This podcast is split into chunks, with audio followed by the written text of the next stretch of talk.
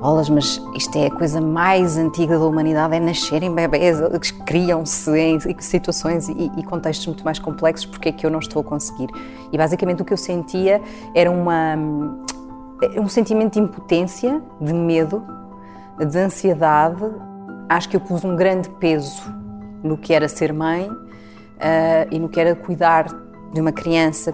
Sentia-me sim uma mãe fracassada, uma mãe incapaz, não é? Que era muito fraquinha, como mãe, como pessoa, portanto, depois isto lastra, vai alastrando e fica ali um, um pântano. O choro é uma coisa muito aflitiva, precisamente porque só sabem chorar, portanto, é a maneira que têm de se comunicar, mas para mim aquilo era o choro e eu não conseguir acalmar, não é? Porque é de facto. Depressão pós-parto é uma coisa grave.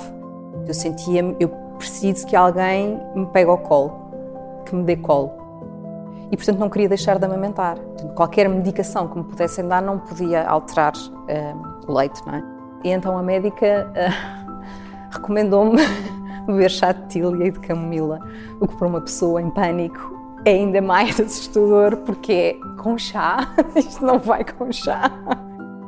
Ana Peixinho, é mesmo assim? Isto não só não vai lá com chá, como há ainda alguma falta de informação por parte de alguns médicos em identificar uma depressão pós-parto? Infelizmente ainda é assim, embora esteja a fazer um caminho no sentido de vir a melhorar. Este é o Sair do Labirinto. Eu sou o Paulo Farinha e vou conversar com a psiquiatra Ana Peixinho sobre depressão pós-parto. Esta era a voz de Rita Red Shoes na entrevista que deu para a série Labirinto, conversas sobre saúde mental, que pode encontrar facilmente no site do Observador. Nesta entrevista, a cantora e compositora partilhou a história da depressão pós-parto que teve após o nascimento da filha. Mas, como habitualmente, não é sobre este caso em particular que falarei com a minha convidada, até porque nem sequer conhece esse caso. Falaremos sim sobre depressão pós-parto, mas graças aos anos de prática que Ana Peixinho já leva a acompanhar muitos diagnósticos, muitas mulheres, muitas histórias de dor e incompreensão sobre um problema que afeta 10 a 20% das recém-mães. Médica há 22 anos, psiquiatra há 13, é atualmente diretora clínica do Hospital de Monsanto, coordenadora da Unidade de Psiquiatria e Psicologia do Hospital Lusíadas de Lisboa e com particular interesse e experiência em psiquiatria perinatal, que engloba também o período da gravidez. E hoje tentará explicar-me como se sai do labirinto de uma depressão pós-parto. Bem-vinda, doutora Ana Peixinho. Já falaremos do chá e de outras panaceias e formas de curar o que não é curável assim, mas começo por esta ideia. É difícil explicar a alguém, neste caso uma doente, que está com uma doença mental grave, sobretudo no momento que devia ser, culturalmente falando, de alegria suprema. É uma dificuldade grande admitir isso. Eu acho que quando, quando os sintomas são de facto grandes, a própria, a própria doente consegue admitir isso porque, enfim, é um mal-estar muito grande e é a responsabilidade, como ouvimos, sobre um bebê que acaba de nascer, não é? Portanto, isto não é só sobre nós próprios, mas é a incapacidade que nós temos de fazer as coisas para, para com o nosso filho, não é? E depois era o que estava a falar, que é esta questão cultural, que isto é que era muito importante conseguirmos desmontar, porque a ideia de ter um filho, eu lembro-me perfeitamente, quando se pergunta qual é o dia mais importante da tua vida, o número de pessoas que diz que foi quando o meu filho nasceu.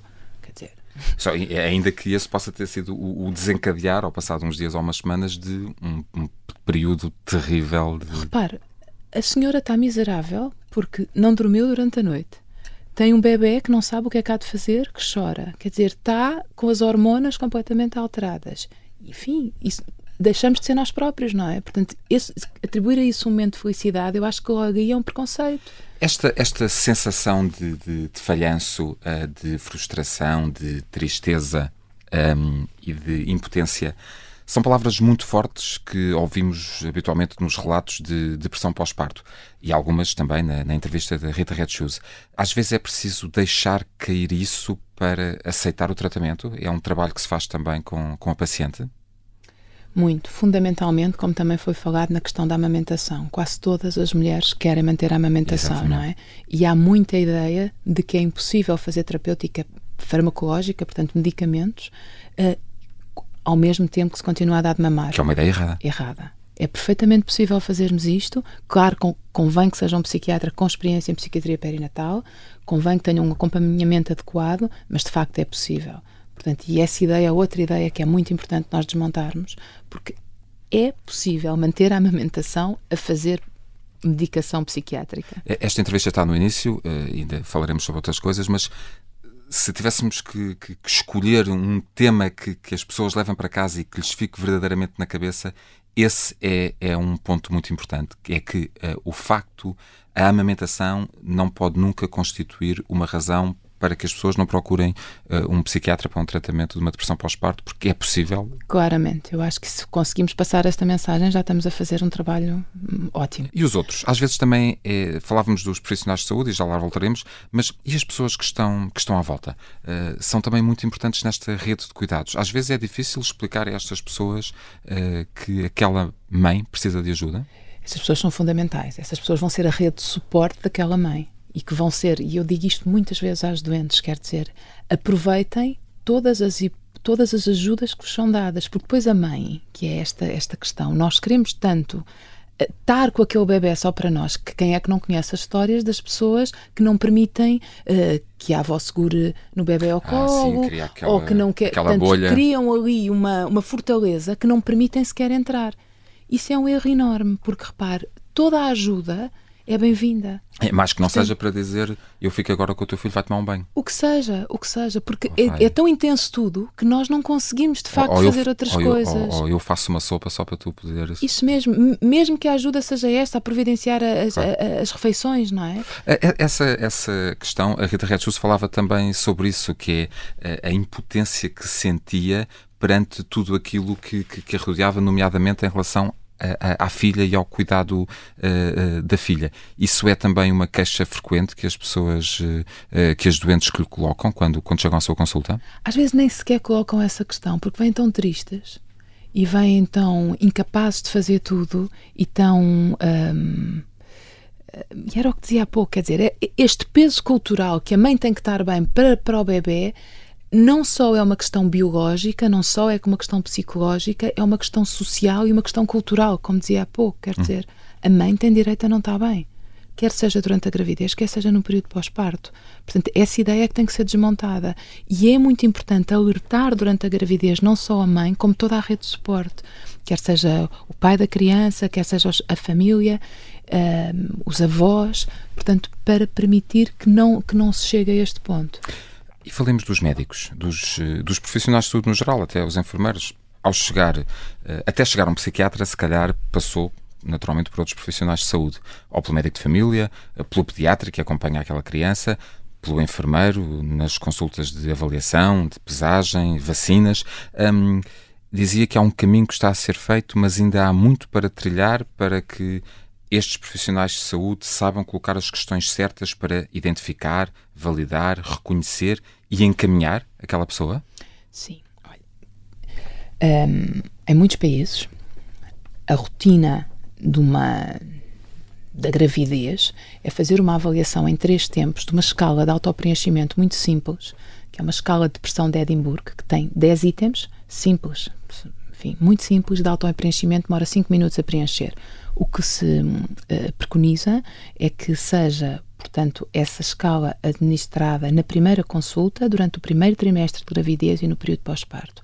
E logo aí é feita uma triagem e sinalizam-se as mulheres que podem ter um risco acrescido de vir a desenvolver depressão pós-parto. E, e, esse inquérito não é feito uh, habitualmente em Portugal? Não é feito muito, não é feito muito, mas porque não entrou, não entrou numa rotina. E é, é muito simples, até na consulta de enfermagem isso, isso pode ser feito. Quer dizer, e logo aí estando já eh, sensíveis para as mulheres que podem não estar bem, é muito mais fácil se encaminhar ou ter um acompanhamento psicológico durante esse percurso, ou eventualmente até nos cursos pré-parte, e agora fala-se muito mais, nós nos focarmos nestes sintomas eh, psicológicos, psicopatológicos, não é? De doença que surgem e essa mulher já está sinalizada. E aí não é só a mulher que está sinalizada e que já tem mais uh, ferramentas para lidar com os sintomas que possam advir mais tarde, mas a própria família, não é? Uh, e, e, às vezes, uh, enfim, é, a literacia em saúde, e em particular a literacia em saúde mental, também uh, leva-nos a ler mais e estamos mais informados, e portanto conceitos como o famoso baby blues uh, são, uh, entraram já muito também no, no, no léxico das, dos, sobretudo dos pais de, de, de primeira viagem. Um, às vezes também é, é, possível confundir os sintomas. Não, isto não são só. Isto não é uma depressão pós-parto, que é um palavrão e uma coisa de que eu já ouvi falar, mas que isso é uma coisa longínqua. Isto são apenas baby blues. Quais são as principais diferenças? O baby blues surge, há pouco falou que a depressão surge em cerca de 13% das mulheres. Aqui os dados que eu, que eu tenho falou em 20%. Eu falei em 10 sim, a 20%. Sim, 10 a 20, foi, foi, sim. As, mas, as, sim, as fontes sim, que eu sim. consultei sim, sim, sim, sim, mas está perfeito. Um, o baby blues surge em cerca de 50% das mulheres. É um período transitório. Habitualmente surge no terceiro dia, no período pós-parto, tem um pico ao quinto dia e no sétimo, décimo dia para. Surge uma labilidade emocional, surge uma irritabilidade. Labilidade emocional, para quem está a ouvir? Uma labilidade emocional é uma instabilidade emocional. Okay. Portanto, a pessoa está triste ou fica, ou, ou fica mais contente, está pouco estável. Okay. Instabilidade, okay. eu acho que é o que uhum, melhor uhum, uhum. define. Surge uma irritabilidade, ansiedade, tristeza. Portanto, um, um é uma assim um, uns sintomas mais soft, vamos falar de depressão, assim no, no e, na generalidade. E, e que passa com, mais, é, isso, é mais que curto. passa. Nós para definirmos um, um, síndrome depressivo, qualquer que seja, portanto uma depressão, temos que ter um período superior, superior a duas semanas. Portanto, e aqui não, estamos a falar de um período mais curto, que tem a ver com várias questões, nomeadamente também hormonais naquele período próprio. Falemos de sintomas. Para alguém que nos esteja a ouvir, que, ou que recebe esta entrevista em formato podcast enviado por um amigo ou familiar e que acredita que pode ser útil para aquela pessoa, em particular para quem enviou, quais os principais sintomas de uma depressão pós-parto? Eh, quais são os sinais de alerta que não se podem, de forma alguma, desvalorizar? Eu acho que é importante, antes de mais, dizer que uma depressão pós-parto tem os mesmos sintomas que uma depressão em qualquer período da vida. A única diferença é que, é que o é período, período okay. específico, é depois do bebê nascer, habitualmente até 12 meses após o nascimento do bebê. Portanto, é o, o, okay. o intervalo de tempo. Então, são os mesmos sintomas de uma depressão? Instabilidade, irritabilidade? Tristeza, ansiedade, muitas vezes, que nós chamamos de anedonia, que é a incapacidade de sentir prazer nas atividades que habitualmente davam prazer. A pessoa gosta de ir ao ginásio, a pessoa gosta de ir às compras, gosta de ir dançar. Coisas gosta... que antes lhe davam gozo de fazer, agora já não tem. Tudo um sacrifício, não okay. tem vontade de fazer nada. Okay. Alterações do sono, e aqui podemos ter tanto insónias como casos de hipersónia. A mulher tem mais, tem mais vontade de dormir uhum. do que habitualmente. Alterações do apetite, que são difíceis aqui também de perceber. Depois temos aqui uma nuance, não é? É que com a depressão pós-parto tudo é difícil de ser quantificado. A questão do sono. Nós temos um bebê recém-nascido. Claro, que precisa de atenção constante. Claro, e claro. que acorda. A privação do sono é uma realidade, o que ainda potencia mais estes sintomas, não é? Portanto, e que ajuda a desencadear. É que é uma, uma multiplicidade de fatores que confluem e que podem, de facto, ajudam no aparecimento de, de, de, desta doença. Então, estes fatores juntaram-se, a doença chegou, houve uma identificação, seja por parte do doente, de familiares, enfim, eh, de, de, profissionais de saúde, e chegam à sua consulta, chegam ao psiquiatra. Como é que se trata uma depressão pós-parto, sendo que não há dois casos iguais, portanto, cada doente uh, é um doente e, naturalmente, não, não tratam doenças, tratam doentes. Há uma abordagem uh, farmacológica, ou seja, uh, é, preciso medicação. Um, é preciso levar e conduzir aquele, aquela paciente também a um processo psicoterapêutico. Isto é, é, muito importante que ande a par e passo do, do acompanhamento em psiquiatria. É, é, tudo importante e eu também acho que é importante deixar esta mensagem que quando falamos de depressão propriamente dita tem que haver uma intervenção com medicamentos, uma, interve uma depressão mais grave. Embora eu também sigo e acompanho doentes em que acho que não é necessário intervir logo com medicação. Claro que numa fase tanto durante a gravidez como no período pós-parto, se nós conseguirmos controlar com acompanhamento psicoterapêutico ou com muitas vezes com uma com uma, um acompanhamento mais apertado, portanto, vemos a doente com maior frequência e vemos como é que a situação vai desenvolvendo, também é possível. Não podemos generalizar tudo, não é? Eu acho que cada uhum. caso é um caso. Mas é sempre, é sempre conveniente então haver aqui além, porque isto depois também mexe com a vida das pessoas e com o dinheiro das pessoas e com a disponibilidade financeira que elas, que elas tenham, mas idealmente eh, seria bom ou é aconselhado que haja um acompanhamento por parte eh, de um psiquiatra com experiência perinatal e de um psicólogo. É sempre então conveniente haver aqui dois, esses dois profissionais de saúde envolvidos. Eu acho que é importante, embora eu também acho que nesta fase muito aguda, repare, depois do nascimento de uma criança, todo o tempo é pouco. É? é difícil a mulher ter tempo para fazer as refeições, para, para fazer as atividades, as pequenas atividades que fazia sozinha. Portanto, iniciar um processo psicoterapêutico nesta fase, logo após o nascimento do bebê, se calhar a mim não me fará muito sentido. Até pode ser que seja necessário mais tarde. Aqui é mais uma, psicoterapia, uma psicoterapia de suporte, portanto, orientar, muitas vezes mais dirigida, mais cognitiva ou comportamental. Como? Para estratégias, para, dicas, coisas. Eh, Como é que é importante? Claro. A senhora tem que dormir. Portanto, o claro. que é que faz? Tira o leite durante a noite, pede ao marido para ficar com o bebê e nesse dia, nem que tome um medicamento para dormir, se não conseguir, tem que dormir. Pequenas ferramentas no dia a dia que ajudem a criar rotinas e é, é, sobretudo por aí que. Nesta fase, eu acho que é o fundamental. Porque, por caso contrário, o que é preciso é estabilizar. Corrige-me se eu, se eu estiver errado, é preciso estabilizar aquela pessoa, até porque estamos a falar de uma situação aguda e, portanto, exatamente, enquanto ela não estiver. Exatamente. Quando falamos de medicação para tratar uma depressão, ou neste caso uma depressão pós-parto, de que medicação uh, falamos, sobretudo? Falamos de antidepressivos? Fundamentalmente falamos de antidepressivos, de uma classe específica, que são os inibidores seletivos da recaptação da serotonina, que são os mais amplamente utilizados uh, em todas as depressões, e aí temos que estar atentos se eles são de facto compatíveis com a amamentação ou não, sendo que grande parte deles são. Podemos também deixar ansiolíticos em SOS, portanto, os calmantes que nosso doente, a doente uhum. só vai usar se de facto tiver um pico maior de ansiedade. E também podemos usar, havendo a possibilidade de alguém ficar com o bebê, porque de facto eh, eh, nós não abordámos muito este tema, mas a privação do sono é, é. tremenda é. Para, para, para não se conseguir. É, é, causa e consequência não, ao mesmo tempo, não é? Exatamente, portanto, quer dizer, e, e, é muito importante nós conseguirmos que aquela, que aquela mãe consiga de facto descansar. Portanto, se para isso for necessário fazer uma medicação à noite e conseguir dormir, e tem um dia por semana em que consiga dormir, e se tem alguém que lhe possa ficar com o bebê, até estamos a falar, não, estou, não estamos a falar nos, logo após o nascimento do bebê, porque isto é outra questão que surge com as mães, quer dizer, ninguém quer deixar o bebê é que de facto o peso cultural é enorme, até para a própria, não é? Ninguém claro. quer deixar o bebê com outra pessoa, porque a responsabilidade é muito nossa. E, e isso, isso autoalimenta-se, é uma pescadinha de rabo na boca, porque eu não quero totalmente, deixar isto, o meu bebê, que é tão precioso como mais ninguém, só eu consigo fazê-lo, mas eu, para o fazer, tenho que. Há aqui este, esta carga. Esta carga. responsabilização da própria, esta culpa que surge, esta incapacidade de controle de tudo, é que isto acaba por ter aqui, um, como lhe digo, é de facto é incrível esta multiplicidade de fatores que acaba por favorecer e desenvolver a própria doença, não é? E no processo eh, terapêutico de tratamento de uma, eh, de uma depressão pós-parto eh, e na tal rede de apoio de que, de que falávamos, o outro adulto que vive lá em casa, enfim, na esmagadora maioria eh, dos casos, eh, quando há um outro, um outro, outra pessoa eh, envolvida, um, o outro adulto que vive lá em casa, seja pai, seja mãe, independentemente da relação que a pessoa tem, é também envol essa pessoa é também envolvida na, na, no processo terapêutico neste tratamento? Não, é fundamental essa pessoa ser envolvida.